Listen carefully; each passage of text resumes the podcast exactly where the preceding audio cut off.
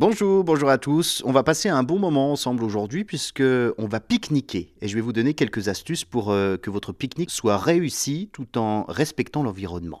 Ce qui est important, c'est de voyager léger. Pour votre pique-nique, emportez le strict nécessaire sans omettre bien évidemment une petite boîte pour récupérer les restes. C'est très important. Rapportez vos déchets à la maison.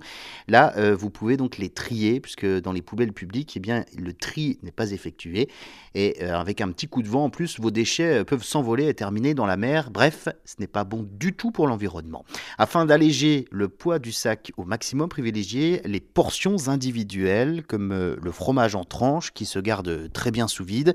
Privilégiez aussi le fait maison pour votre pique-nique écolo, c'est meilleur euh, pour euh, le goût et ça évite les emballages superflus, les paquets de chips, les emballages de sandwich ou encore les bouteilles en plastique.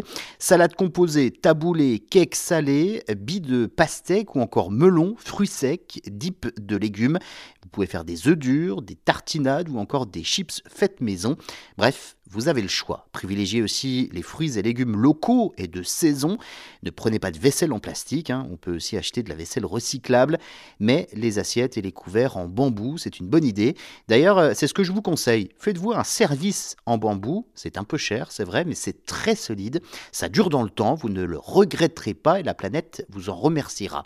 Pour les boissons, on opte pour des gourdes en inox, en verre.